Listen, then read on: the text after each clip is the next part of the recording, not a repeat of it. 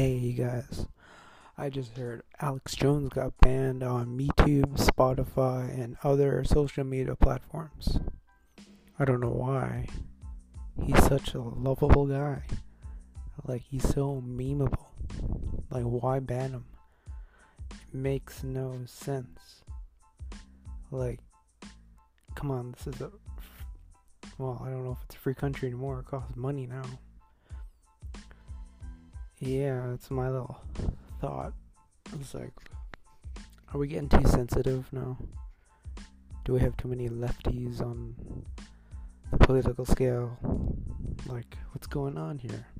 It's so stupid. Like, why would you ban Alex Jones? He's he's awesome. Like he's entertaining. There's nothing wrong with Alex Jones. It just blows my mind now. Like anything could happen. Anything could happen now. With all this. So yeah, this this is pretty crazy. And plus, Ninja doesn't want to work with any female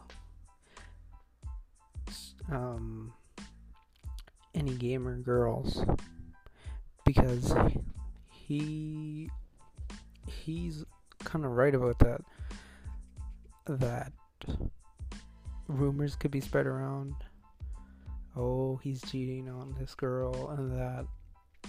And just it's crazy on youtube. It's crazy on social media platforms sorry i'm losing my fucking voice. But yeah i just had to get this out here for you guys out there. Peace out